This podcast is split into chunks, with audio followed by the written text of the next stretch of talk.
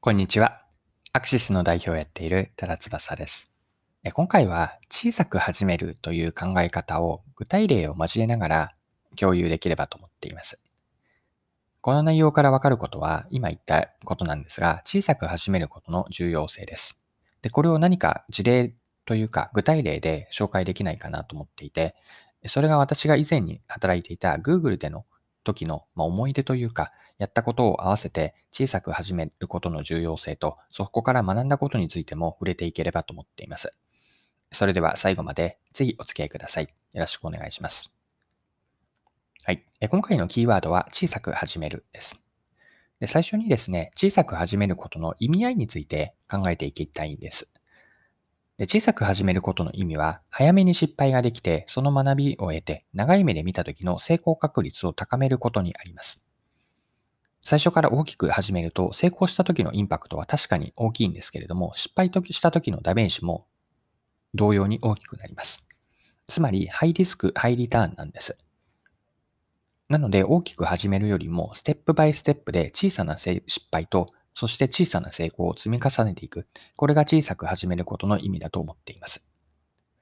はい。では、今の小さく始めるの例を何か具体例でこういうふうにやっていくというイメージを共有できないかなと思ったときに、これは私が Google にいた時の話なんですが、20%ルールから紹介ができればと思います。で、まず20%ルールなんですが、20%ルール、Google の20%ルールでよく出てくるんですが、皆さんお聞きになったことはあるでしょうか ?20% ルールとは Google にの私のこの、えっと、感覚、いた時の感覚なんですけれども、Google の文化のようなものなんです。20%ルールはそもそも何かというと、自分の仕事の20%、時間にして20%までは本業に関係ない社内のことに取り組んでよいというもので、実際に Google では多くの人が普通にやっていました。で私もその中の一人だったんです。で、ちなみにこれは余談にはなるんですが、20%ルールってもともと本業を100あったうち20をその20%にということで他のことに使うので、本来なら本業は80に抑えて残り20%を別のものに使うという考え方だったんですが、しかし現実はそうではないんですね。何を言っているかというと、本業は100のままで、さらに20%分が上乗せされて、120%のようになっていたんです。で、実際にこれは半分本気半分冗談で20 120%ルールというようなことが実際に、うんと、周りでも自分でもそのように言った、えっ、と、冗談半分で言っていました。でただし自分が好きで20%のことをやっているので、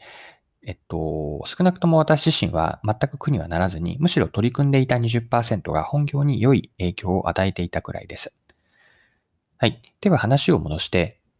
えっと、当時私が Google にいた時にやっていた20%ルールの中の一つで、あるプロジェクトに参加していたんですが、そのプロジェクトでのやり方が今回ご紹介したいと思っている小さく始めるの事例として当てはまるなと思ったので紹介をさせてください。で、参加していたプロジェクトは何かなんですけれども、一言で言うと、新規事業開発、新規事業サービスの開発のプロジェクトに参加していました。これはある B2C のサービス開発のプロジェクトだったんです。で、B2C のサービスというのは何かというと、小規模のコミュニティを作って、そのコミュニティ内でのサービス提供を新規で Google でとして立ち上げようとしていたんです。で開発の中心メンバーは Google のアメリカ本社があるんですが、これはシリコンバレーですね。シリコンバレーのマウンテンビューというところにあるんですが、そこにいて日本から参加していた、日本オフィスから参加していたのは私一人でした。で、これは20%ルールといったように、自分が当時所属していたマーケティング部とは無関係で、この新規事業開発から何かお仕事で評価されるわけではなかったんですが、うんと、割とこう熱中しながら、ワクワクをして、面白いと思っていて、プロジェクトに参加をして進めていました。で、このプロジェクトをやって、でやっていたことを今思い返せば小さく始めるだったんです。で、B2C サービスなので、ゆくゆくはアプリ提供を考えていたんですが、最初からいきなりアプリ開発はしませんでした。もちろんやろうと思えば優秀なエンジニアって Google には周りにいるので、開発はできたはずなんですが、あえてしなかったんです。では最初に何をやっていたかというと、サービスコンセプトがターゲットユーザーにとって本当に魅力的かどうかの検証、ここに力を入れていたんです。検証というのは直接インタビューをしたりとか、まあ、時にはアンケートからであったり、ユーザーの課題や自分たちのアイデアがどう受け止められるのかというのを確認をしていました。で、この時に作っていたのは、コンセプトやサービスイメージをまとめたスライドだけでした。でここまでが1段階目ですね。で、次にやったのが既存サービスを使ってのコミュニティ構築、まあ、コミュニティの再現なんです。で、ポイントはここでもまだ独自アプリは開発せずに、ありものでサービスとユーザー体験を再現し、本当にユーザーが使ってくれるかというテストを繰り返していました。で、ありもののサービスとは具体的に使っていたのは2つで、Slack と Facebook メッセンジャーでした。このような既存サービスで小規模のコミュニティを作って、そこで自分たちがやりたいことを再現して、テスト協力者を募って試してもらっていました。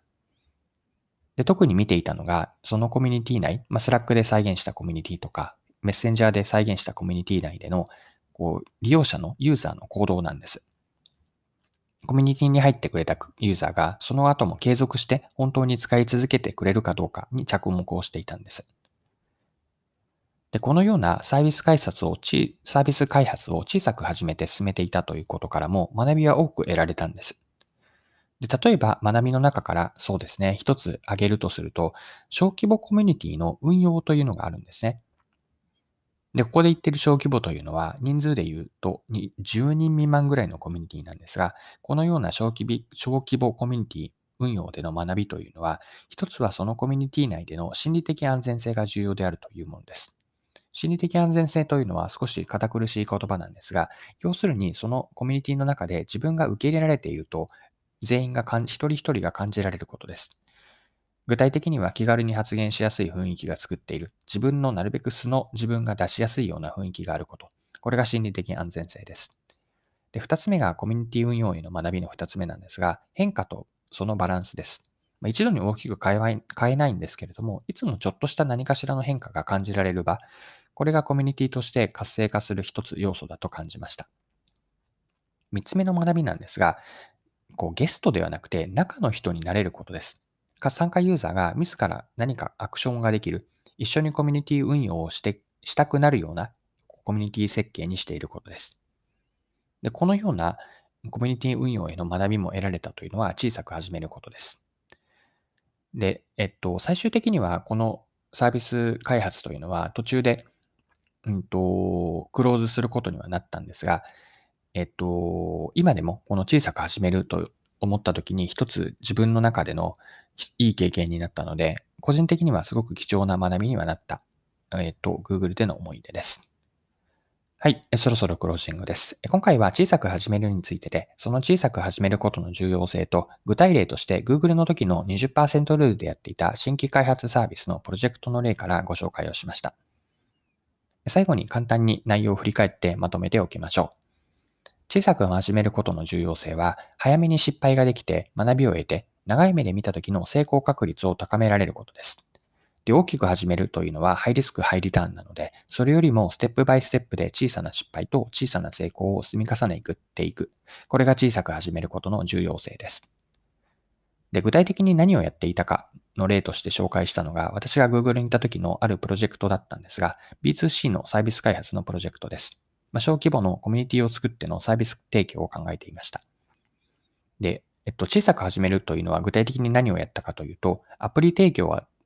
ゆくゆくは考えていたんですが、最初からアプリ開発はせずに、まず、えっと、コンセプトをまとめたドキュメントとかスライドを作って、まあ、それをターゲットユーザーに見せて魅力的かどうかのインタビューからのアンケート検証とか、次にまだここでもアプリ開発はせずに既存のサービスですね。具体的には Slack とか Facebook メッセージャーだったんですが、それらのありものを使ってのコミュニティ構築の再現とユーザー体験がどのようになるのかというのをテストをしていて、小さく始めることによって何が課題なのかというのを見極めながらテストを繰り返していました。はい。今回も貴重なお時間を使って最後までお付き合いいただきありがとうございました。この配信のコンセプトは10分で磨けるビジネスセンスで、これからも更新は続けていくので、よかったら次回もぜひぜひよろしくお願いします。それでは今日も素敵な一日にしていきましょう。